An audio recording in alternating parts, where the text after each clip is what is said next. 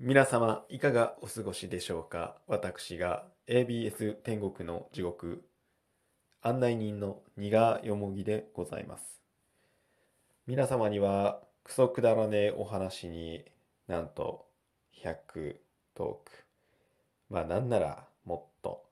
お付き合いいただきまして誠にありがとうございます、えー本日をもちまして ABS 天国の地獄は100段目迎えたことによりまして、えーこの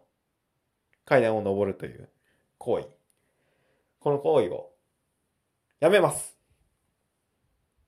まあやめますというか実は私階段などは登っておりません。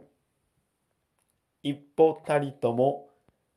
部屋から動いておりません。私はずっとこの100度という時を便座スタジオの便座に座って過ごしてまいりました。便座というのは排泄物を排出して推薦するところでございます。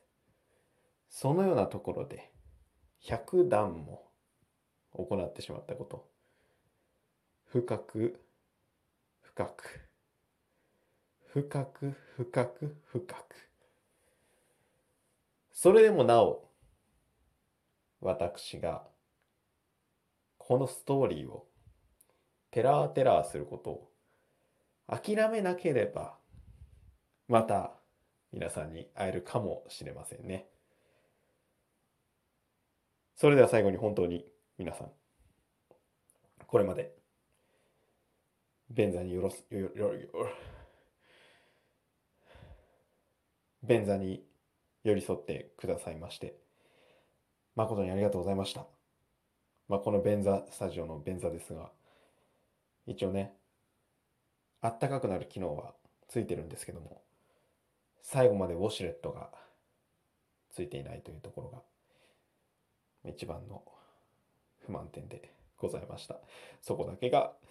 そこだけが悔やまれる点ではございますけども、それを、この1年ぐらいやってきて、みんなに会えて、